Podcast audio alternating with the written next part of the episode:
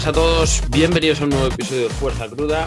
Hoy tenemos la suerte de contar con un gran atleta, eh, un atleta que ha ganado su categoría en este último nacional, en la categoría de menos de 66. Un tío bastante, bastante fuerte y, con una personalidad y un carácter brutal para, para, este deporte.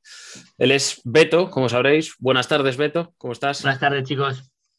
¿Qué tal? ¿Cómo, cómo, cómo estás este inicio de verano? ya, ya más tranquilo, ya después del campeonato, los exámenes y todo, ya, ya más tranquilo. Sí, bueno, me alegro mucho.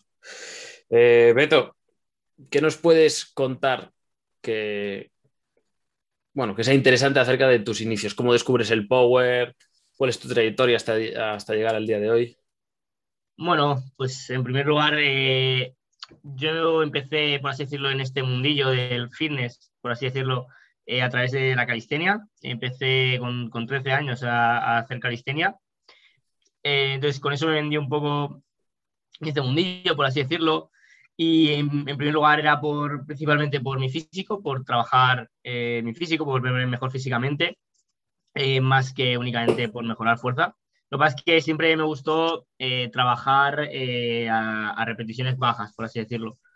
Eh, entonces, eh, ya llegó un momento en el que la calistenia como que se me quedaba corta, yo como necesitaba meter más peso, porque al final, si quería seguir progresando en calistenia, tenía que mejorar otras habilidades que no eran la fuerza, como a lo mejor puede ser equilibrio para hacer un pino o algo así. Mm. Eh, entonces, con 17 años ya me apunté al gimnasio, no sabía lo que era el powerlifting, pero me apunté al gimnasio yo en el gimnasio realmente estaba entrenando los básicos, sin saber que existía el powerlifting, como digo, con una mezcla también con ejercicios de calistenia lastrados, a lo mejor dominadas con lastre, fondos con lastre, cosas así. Eh, cuando ya llevaba, cuando a los pocos, al mes de entrar en el gimnasio, ya me di cuenta de que tenía buenas marcas, porque estuve, ya descubrí el powerlifting eh, por redes sociales y eso, y me di cuenta de que tenía buenas marcas. Eh, entonces, decidí centrarme un poco más en powerlifting eh, por mi cuenta hasta que ya en a los que pasarían eh, cuatro meses a lo mejor de entrar en el gimnasio empecé con Oscar Sánchez mi, mi, entrenador y ahí fue cuando ya empecé digamos más en serio con el powerlifting con el entrenador y todo. El objetivo era el campeonato de España sub junior que era al año siguiente estamos hablando de 2017 pues en 2018 entonces, en, 2018 fui, fui campeón de España sub-junior, eh, debuté y fui campeón de España sub-junior tanto en mi categoría, que era en menos 59 entonces, como en, como en el absoluto, eh, a puntos Wilks, que entonces era a puntos Wilks. Y bueno, eh, la idea era ir al Campeonato de Europa ese año, que tenía bastante buen nivel para ir al Campeonato de Europa y tal, pero hubo un problema burocrático y tal, de papeles y de plazos, y no pudimos, no pudimos ir. Así que el siguiente campeonato ya fue el Campeonato España Absoluto de 2019, en el que quedé, tercero de España. Eh, y luego después, mi siguiente competición ese mismo año, en octubre, el Campeonato de España Junior, que ahí ya sí que quedé, campeón de España y tercero, tercero absoluto en el Campeonato de España Junior.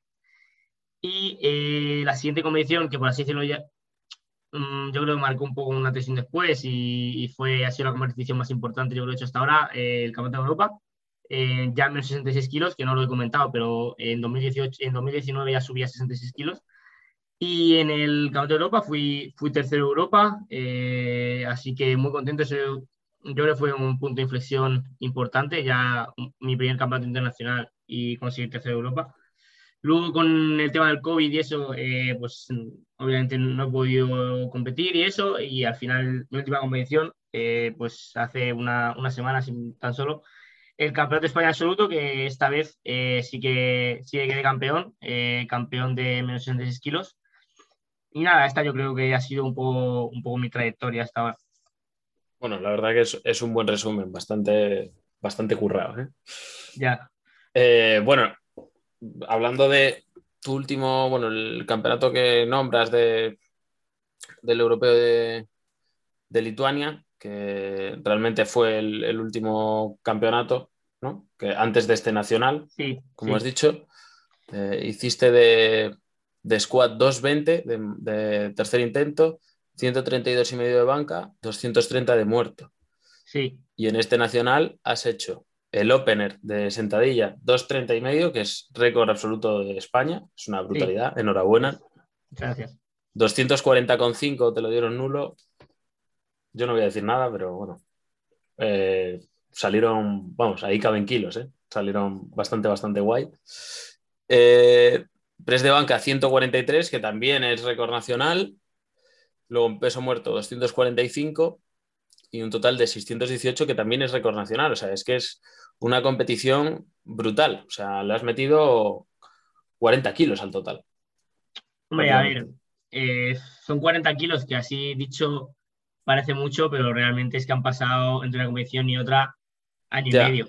Claro, Entonces, eh, tú lo sabrás, o sea, tú eh, lo sabrás que realmente en esa competición veníamos buscando más kilos, o sea, yo creo que No, no, pude sacar todos los kilos que, eh, que me hubiera gustado y yo creo que, que, estoy para más. Lo que pasa es que, bueno, ya sabemos todos, eh, bueno, no sé si lo saben todos, pero los que me sigan lo sabrán. Eh, fue un día complicado, tenía, era, tenía un examen y llegaba muy cansado de todos los exámenes y, y bueno, al final salió el viaje de cinco horas conduciendo el mismo día de competir y bueno, eh, no salieron los kilos que quería, pero al menos eh, nos llevamos las medallas y los récords, que al final es eso que cuenta, yo creo, en una competición. Ya, pero bueno, al final le metes 40 kilos al total, pero hay que tener en cuenta que, por ejemplo, en sentadilla te has quedado con el opener. Claro. claro, es que estamos hablando de que a lo mejor en sentadilla le metías 20 kilos más de que lo que has metido. 20 a, lo mejor no, pero 15 probablemente, ¿no? Sí, 15 yo creo que sí, que hubiera apoyo. En una en condiciones normales, yo creo que 15 hubieran estado seguro. Y en el peso muerto estoy seguro de que también querías, querías más, pero... Igual, peso muerto yo creo que otros 15 kilos hubieran podido entrar, la verdad. Pero lo que tienen en, unas condiciones, yo creo que para el próximo campeonato, el campeonato del mundo, eh, habrá la subida de kilos respecto de este campeonato será muy notoria, la verdad. Yo creo que ahí se va a notar mucho la diferencia el, tuviste un problema en el gemelo durante la competición. Sí, en la sentadilla, eh, en la última de calentamiento empecé a notar como que se me subía un poco el gemelo eh, y luego ya en, el segundo intento de sentadilla, ahí ya sí que se me subió del todo y no podía, no podía ni, doblar la pierna. Entonces, eh, nada, tuve que, tuve que dejarlo ahí y quedarme con el segundo intento de sentadilla y ya está. ¿Te, las tropas? Pero... ¿Te las para el gemelo? O sea, para el peso, que si el gemelo te lastró para el peso muerto. Sí, para banca un poco, eh, porque no, no, podía hacer bien el arco, tenía que estar, no, no podía forzarlo bien, eh, pero bueno, ahí no se notó tanto. Pero sí que para peso muerto sí que me lastró más, sobre todo por, eh, sobre todo me lastró al bloqueo, sobre todo me lastraba mucho, que me costaba, pero aparte de eso, sobre todo porque aseguramos los intentos bastante para asegurarnos el oro de total. Entonces, igual, si no hubiera tenido ese problema de gemelo, sabíamos que no hacía falta asegurar el total porque sabíamos que iba a salir bien el peso muerto. Entonces, eh, podríamos quizás haber sido un poco más agresivos con los intentos y haber acabado con un mejor peso muerto. Pero bueno, el peso, sobre todo era miedo. Y luego sí que me molestaba, como he dicho, en el bloqueo un poco. No excesivo, pero hombre, cuando ya vas un poco al límite, sí que lo hubiera notado, la verdad. Claro, claro con, estos resultados, bueno, eh, obviamente al europeo vas a ir, ¿no? Eh, ¿Qué duda cabe?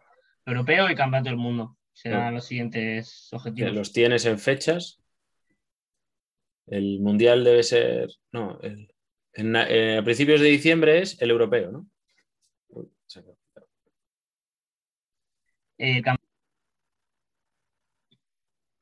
ha cortado otra vez, perdón, tío. Sí, nada, nada Lo que decía, el Campeonato del Mundo será en Suecia a finales de septiembre y después el Campeonato de Europa, será otra vez en Suecia también eh, a principios de diciembre. Correcto. En, el puente de diciembre más o menos debe pillar, el 4 al 10 o algo así, ¿no? Sí. algo así.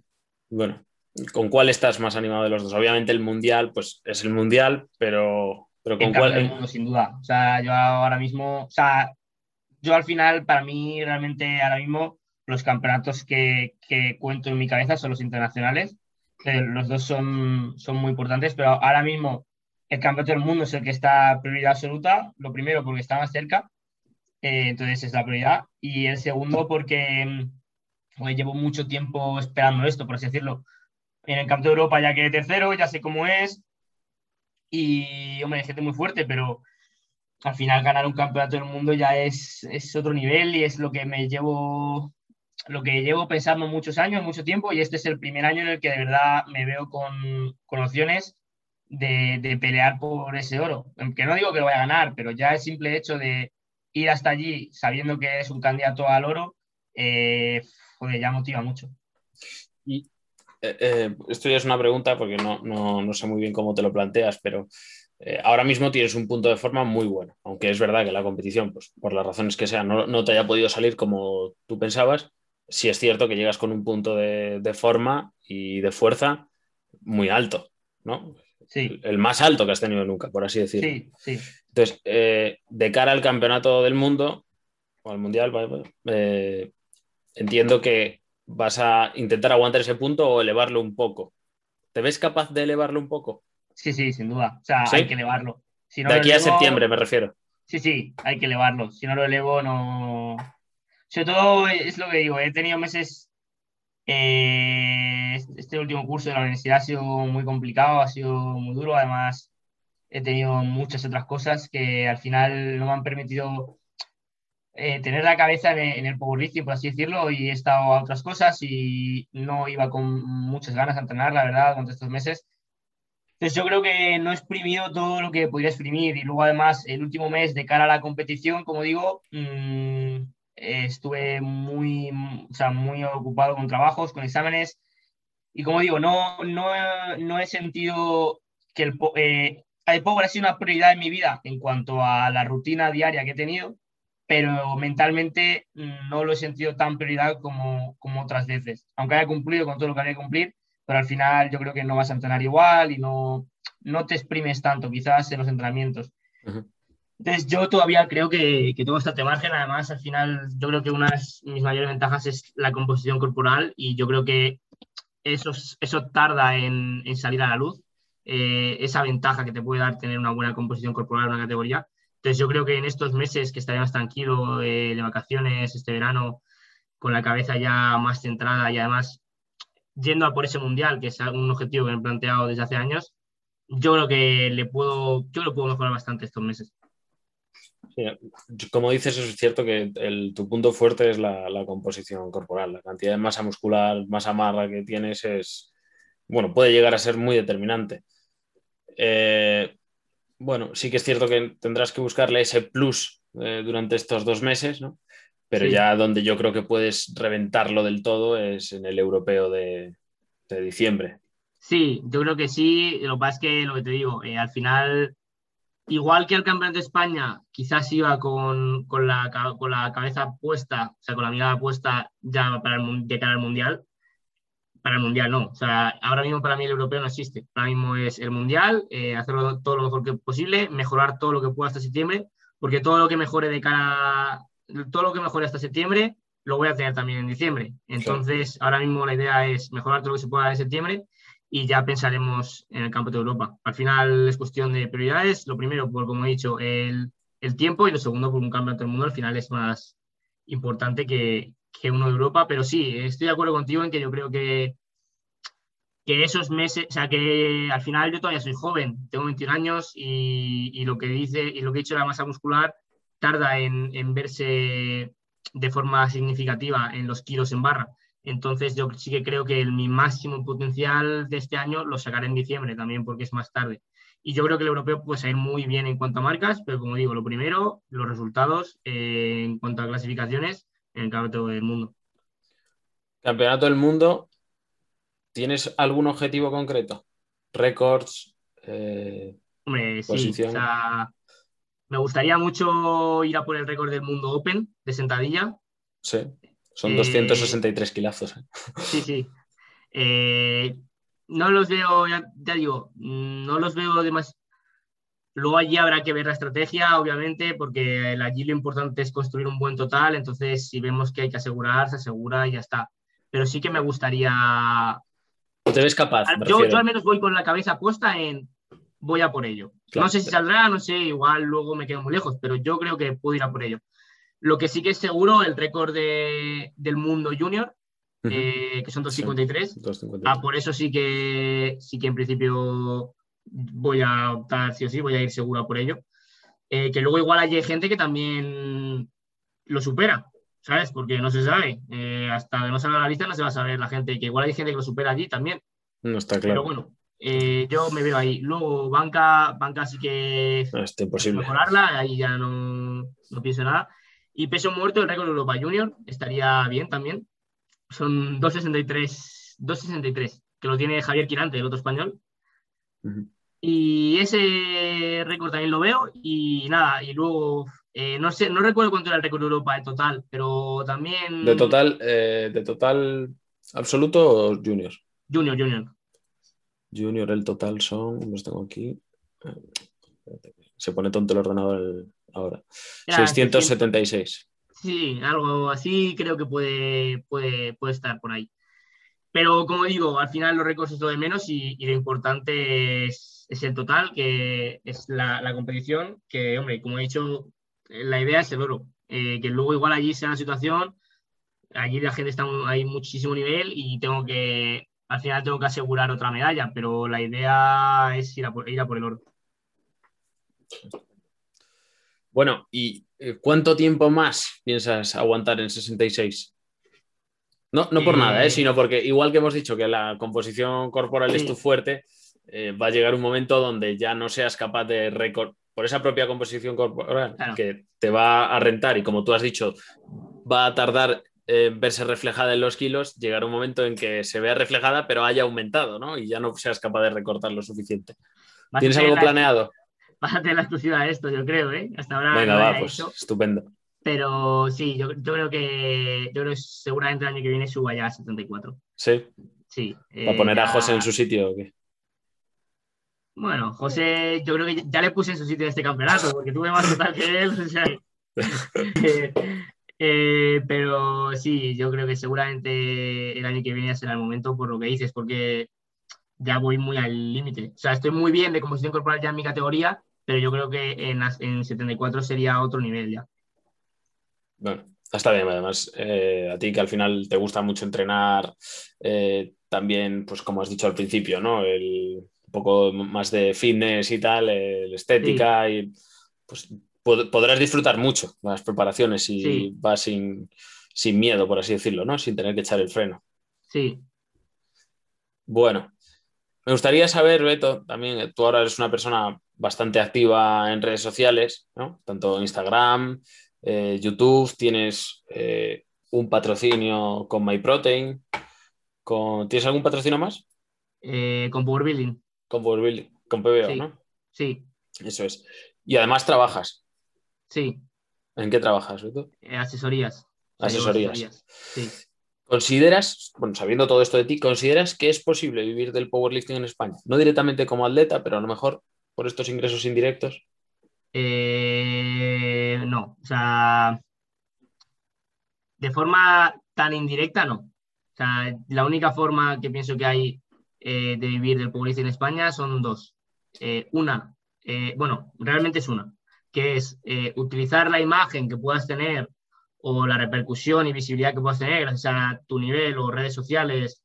Sobre todo, eso, la, utilizar las redes sociales eh, como un, un método de publicidad muy grande. O sea, si al final en redes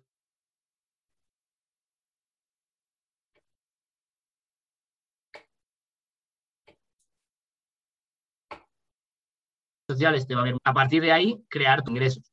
Pero por así decirlo, no vivir eh, de forma directa de los patrocinios, eh, ni lo que te paguen, porque no te pagan nada por ganar campeonatos ni nada. Entonces, simplemente eh, tener suficiente seguimiento en redes sociales como para que puedas tú montar algún proyecto, ya sea de ropa o tú entrenando a gente con asesorías o lo que sea, o montando, yo qué sé, cualquier tipo de, de proyecto. Camisetas, eh, Claro, pero- pegatinas, lo que sea. Al fin y Pero al no de forma directa de como atleta, ni como, Claro. ni como o sea, con patrocinios, ni nada. Así es imposible. al fin y al cabo es eh, la, la forma que hablas tú que es más eficiente es promocionarte tú mismo como marca, ¿no? Como concepto Eso de es. marca. Eso es. Sí. Es duro. ¿eh? Porque es- vas a vivir gracias al powerlifting, pero no del powerlifting y vas a tener que currar como un, Claro.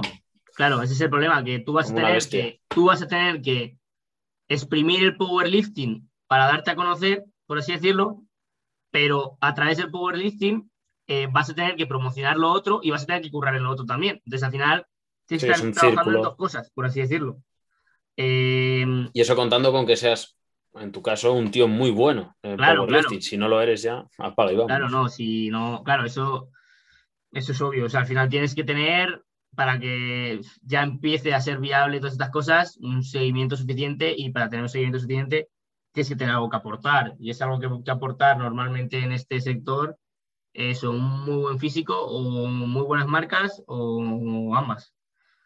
Eh, entonces es complicado, sobre todo porque al final tú entrenas, si quieres ganar un mundial, tienes que entrenar como un deportista de élite. Entonces, eh, tienes que entrenar como un deportista de élite y además ganar el dinero suficiente para, eh, para permitirte todo ello y para además poder vivir de todo lo demás.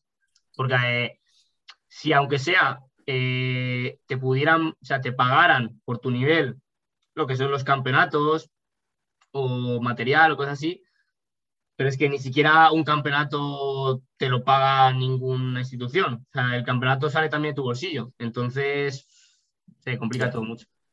Hay que decir que, eh, bueno, ¿tú consideras que te consume mucho tiempo de tu día a día todo esto? Sí, o sea, eh, depende de qué definamos como mucho tiempo. Pero sí, o sea, digo números que acabo antes y ya está. O sea, yo al final entrenar. No, entrenar no, ¿eh?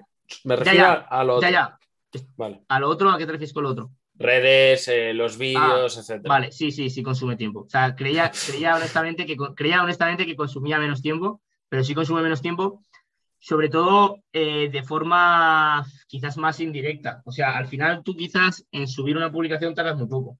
Pero el problema es que tienes que estar pensando qué vas a subir, cuándo lo vas a subir, planificarlo. Eh, no solo eso, además tienes que estar contestando a gente. Porque, a ver, puedes no contestar a la gente, pero entonces.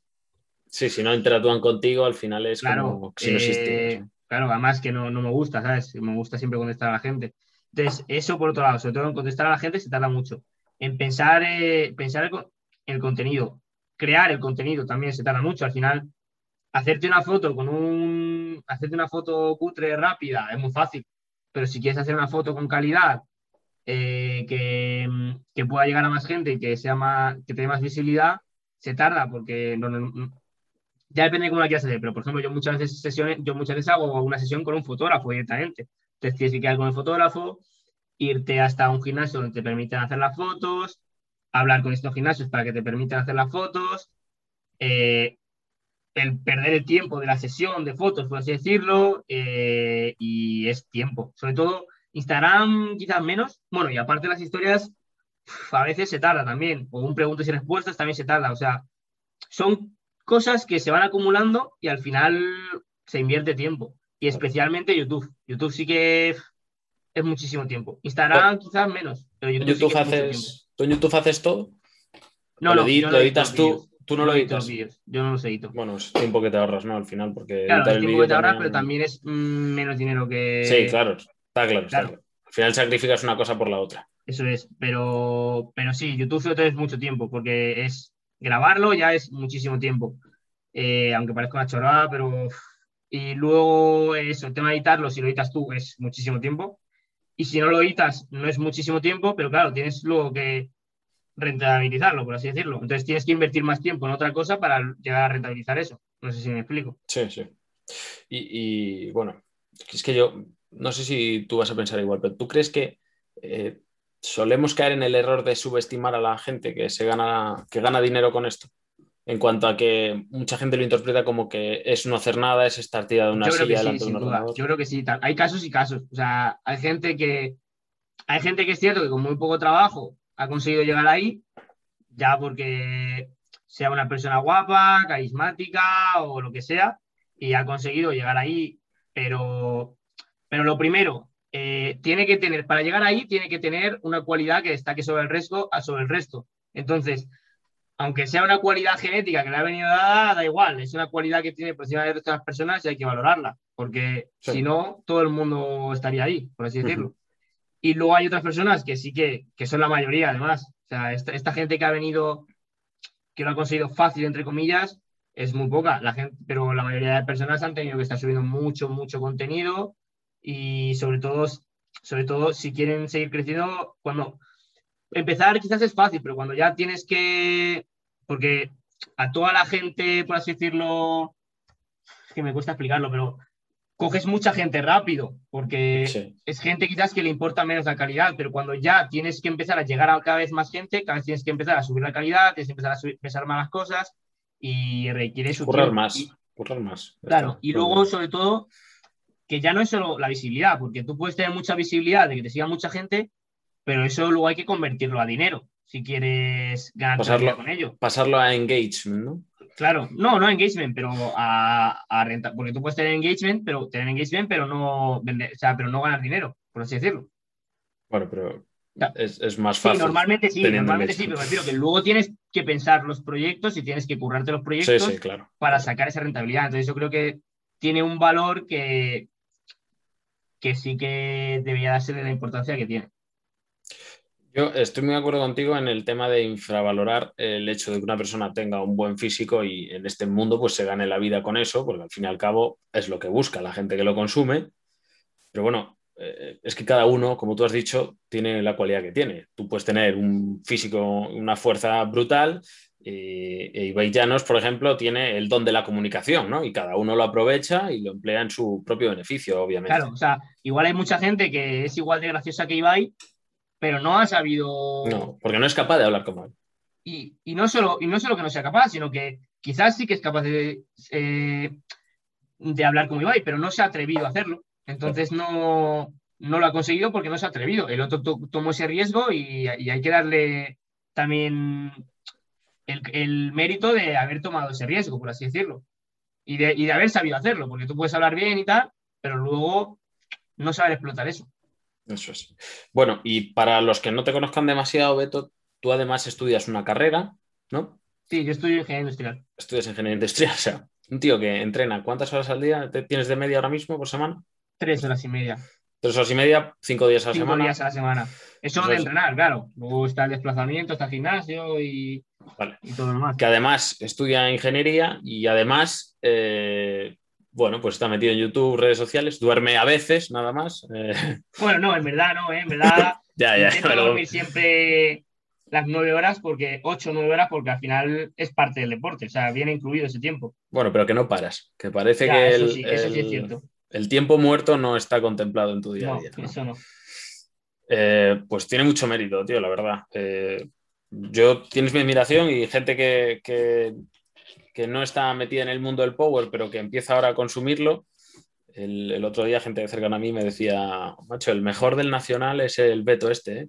Digo yo, sí, dice, va como un avión, tío. Y digo yo, pues si supieras la que lleva detrás, ¿sabes? Sí. Así que nada, enhorabuena, tío. A mí me Ah, parece, yo creo que eres un referente en este deporte. Eh, ahora mismo a nivel nacional, pero estoy seguro de que, Sí, al que final, siéndolo a nivel internacional. al final me gusta que digas esto también porque cuando empecé, quizás no cuando empecé, pero cuando empecé quizás a tener un poco más de, de seguimiento, quizás de visibilidad, joder, que yo no quiero solo que, que se me conozca o se me valore o se me tome como referencia por lo que levanto o por lo que también me gusta transmitir a las personas un poco mi forma Sí, se ha cortado, creo. A ver. De fuera. ¿Se ha cortado? Sí, se ha cortado. Este- Vale, pues Decías que que querías decía transmitirle a las personas tu forma de. Sí, que también quiero transmitir a las personas eh, mi forma de ver el mundo, de, de, de pensar y que se me tome también quizás como referencia fuera de la tarima y también como la persona que soy, por así decirlo, eh, intentar ayudar, por así decirlo, de, cierto modo, quizás no ayudar, porque cada persona tiene un poco su filosofía, pero al menos intentar aportar la mía y, ver un poco que no, no todo es lo que se mueve en la tarima. No, claro que no. Al final, eh, realmente el, que te coja como, como ejemplo, por ejemplo, pues tendrá un buen ejemplo, valga la redundancia, de, cultura de esfuerzo y sacrificio, ¿no? Y de que realmente el que el que quiere algo, si se esfuerza por ello, está más cerca de conseguirlo. Que no implica que lo vaya a conseguir siempre. Me ha gustado ese más cerca, te decir. Pero, pero, pero está en la pelea por, conseguirlo. Sin duda, eh, tú lo estás. Y, es, bueno, y esperemos que lo, que lo puedas conseguir. Mm. Eh, Beto, eh, a futuro, ¿seguirás intentando vivir del powerlifting o teniendo una, finalizando una carrera, pues buscarás un trabajo por decirlo de alguna forma, más normal eh, y para poder eh, seguir entrenando? Eh, tengo, que, tengo que verlo. Este año, esta exclusiva sí que ya no te la voy a dar. Ya te da una, ya no te voy a dar más. Pero esto ya, ya lo diré en unos meses, pero este año van a cambiar cosas que yo creo que, que van a ser bastante significativas en mi vida. Entonces, este año puede, hay mucha incertidumbre, por así decirlo, en cuanto a mi futuro, de hacia dónde voy a tirar. Creo, creo que sé de lo que hablas. ¿eh? Vale, pues hay, hay mucha incertidumbre hacia dónde voy a tirar después. entonces, eh, en principio ahora mismo mi, mi, idea, le he dado muchas vueltas, ¿eh? he tenido meses en los que mi idea era quizás dedicarme más a redes, intentar exprimir esto, intentar a lo mejor formar un proyecto a través de las redes, pero otros meses, y ahora mismo es, es mi idea más, más cercana, yo creo, mm, cuando sería hacer un máster ahora, el máster habilitante que hay que hacer para un ingeniero industrial, ¿vale? Eh, que serían dos años y en principio lo que tú dices, eh, entrar en un trabajo normal que me permita tener esa estabilidad Mm, una estabilidad tanto económica como laboral, como todo. Y luego, aparte, pues generar unos ingresos extra con, con, con, este mundo, por así decirlo, con este sector. Pero eso, tener tiempo de, de, poder entrenar tranquilamente, sabiendo que tengo algo estable y no tengo que estar. estar Dependiendo de las redes, sí. Sí, eso es. O sea, que. Eh, ahora, mismo, ahora mismo sí, ahora mismo mi idea es. Eh, quizás si me preguntas en un mes, eh, cambio de opinión. Y si me preguntas en un año, quizás ha cambiado. Y si me preguntaste hace seis meses, hubiera cambiado también. Pero ahora mismo yo creo que mi idea es, eh, como tú dices, un trabajo normal y generar unos ingresos extra, aparte de, lo que me puedan generar, por decirlo, las redes y este sector. al final una exclusiva, otra exclusiva sí has dado. Y es que cuando Beto termine la carrera, eh, cambia la carrera por un trabajo normal y sigue sin tiempos muertos, ¿no? Eso, eso seguro, sí, sí, eso seguro. Corriendo la banda todo el día.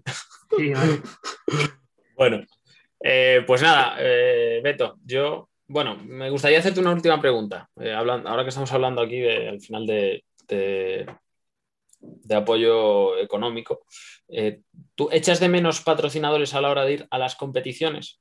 Eso es, sí, sí, eso es, eso es lo peor. O sea, Nunca La gente, yo creo, en España no lo valora lo suficiente porque la gente en España suele ir al Campeonato de España y ya está. Que un Campeonato de España que te cuesta 30 euros de inscripción, un apartamento un fin de semana y la gasolina para ir de Madrid a Galicia, ¿sabes? No te cuesta más, te puede costar que 150 euros todo el fin de semana, 200. Pero claro, irte a un campeonato del mundo, o sea, es un follón. en Suecia, además. bueno, en Suecia está en Europa, pero si el campeonato del mundo te toca en Australia, solo el vuelo igual son mil euros. Y, eso no lo paga nadie. O sea, que la gente igual se cree que la federación, que bueno, no hay ni federación, pero la Asociación Española te paga, aunque sea el competir, pero es que no te lo paga nadie. Tú te pagas incluso la inscripción. La inscripción son 140 euros. Solo la inscripción de un campeonato internacional te cuesta lo que te costaría un campeonato de España en total, entre alojamiento, desplazamiento y todo. Entonces, es cierto que se necesita mucho dinero en general, o sea, no solo, no solo por el, se necesita dinero tanto para campeonatos, o sea, muchísimo, porque como digo, un campeonato te puede costar hasta 2.000 euros incluso, como sea lejos. Entonces, claro, si te tienes que gastar 2.000 euros en un campeonato del mundo todos los años, joder, es que... Y, más que tú te vas a un mundial y no vas a viajar como haces aquí el mismo día, ni el día antes. Claro, bueno, el día antes igual sí, pero... bueno, pero lo suyo, ¿no? Es que si realmente quieres rendir, pudieras viajar tres días antes. Claro, eso es otra, eso es otra también, que que además el problema es que el, como vas con el presupuesto limitado para ese campeonato, pues lo vas a pagar tú todo, no puedes rendir quizás al nivel que te gustaría, porque al final lo normal sería a lo mejor te vas dos semanas antes y estás allí dos semanas enteras concentrado con tu equipo que esa es otra, porque yo al Campeonato de Europa no pude ir con Oscar, porque claro, el entrenador se tiene que pagar también, hay que pagar también los vuelos y todo el entrenador. Claro. Entonces, a nivel ya no solo económico de la propia persona, de que, hombre, es un palo gordo tener que pagar eso, a nivel deportivo también es una pena, porque se están perdiendo cosas de ese deportista, por así decirlo. Y bueno, pero como digo, al final los campeonatos es, es algo, pero es todo en general, porque también al final tú estás invirtiendo mucho tiempo y ya no es solo que en ese tiempo, o sea, es que en ese tiempo estás perdiendo dinero. Que aunque sea, si te pagaran lo suficiente para, pero es que estás perdiendo mucho dinero. El gimnasio, por ejemplo, es que el gimnasio a lo mejor a un deportista, mm, no te digo un deporte como el fútbol, pero un deporte ya un poco más asentado, aunque sea le pagan las instalaciones deportivas. no tiene que pagar. Pero aquí es que te pagas hasta el gimnasio. Sí, sí, que aquí o sea, el powerlifting es un hobby caro. Bueno, caro, es un hobby, no es. Claro, a ver, caro. O sea, lo de caro o barato ya depende de la persona. O sea, si, lo digo. si solo compites, claro, si solo compites en un regional, es muy barato. Porque te pagas el gimnasio todos los meses, entrenador si quieres, el material está. Pero claro, si ya quieres, si cuando ya adquieres cierto nivel, los gastos se multiplican por lo que he dicho, porque eh, ya el entrenador es sí o sí. Campeonatos ya son campeonatos internacionales que son con vuelos, alojamiento y todo. Y, que todo vaya bien y no tengas lesiones. ¿eh? Claro, bueno, sí, si tienes lesiones, claro. Fisio. Sí, bueno, sí, es verdad, eso se me olvidado. El fisio, todos los meses, al menos alguna sesión de fisio se va. Al menos yo. Eh, bueno, y en general, el material lo mismo material lo mismo, empiezas con un cinturón de 80 euros, pero claro, luego ya llega un punto en el que... De 200 cae a los, a, los dos meses. Claro. Entonces, bueno, sí, sí, es lo que hay, pero, pero bueno, al final eso, si empiezas con este deporte no es para ganar dinero, entonces ya como que, que lo asumes, pero es una pena. También porque yo creo que el deporte se está perdiendo mucho en cuanto a nivel de los atletas.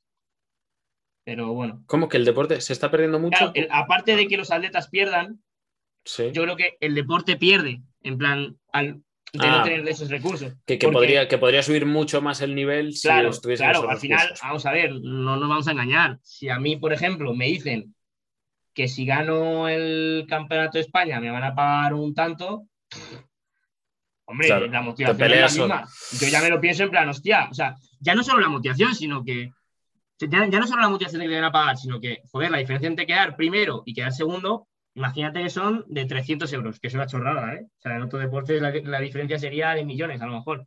Bueno, pues sea de miles, ya joder, pues, pues la diferencia igual entre quedar un primero y un segundo son 300 euros. Joder, pues tengo que entrenar a muerte porque me voy a llevar 300 euros más si gano, ¿sabes? Sí, sí. Pues, bueno, Entonces, yo creo que al final. Pero bueno, es lo que hay. O sea, también lo entiendo que al final no es un deporte aburrido. Ahora estaban los Nationals lo estaba viendo justo antes. Sí, yo, yo, lo tengo aquí puesto en el móvil. ¿eh? Estoy, estoy, estoy, mirándote en la pantalla, pero el ojo derecho lo tengo puesto. la verdad es que es, un deporte muy aburrido, pero. Bueno, es muy aburrido. a poco va es muy aburrido cuando no hay demasiada competición. Claro. Pero, si se dan de hostias por, por sacar medio kilo. el problema es que hay competición entre dos, tres. Ya, bueno. Tienes que tragar a, a los otros siete que te dan igual, ¿sabes? Ya. Bueno, Beto, pues nada, oye, eh, espero que hayas disfrutado la entrevista tanto como yo, creo que hemos echado un buen rato. Eh, nada, que sepas que aquí tienes siempre tu canal para cuando necesites algo, si quieres decir algo, eh, pues buscar patrocinadores como le digo a otra gente, aunque tú en tu caso lo tendrás más fácil por otros cauces, seguro. pero bueno, eso, que cuando quieras hablar o comunicar algo, lo que sea, tienes aquí tu sitio. Perfecto, tío. Muchísimas gracias eh, por eso, por, por, las, por tus palabras, tío, lo que has dicho antes y durante la entrevista y, por ofrecérmela. Y nada, espero que, vaya muy bien todo y, y ya nos veremos. Venga, tío. Un saludo y un abrazo. Gracias.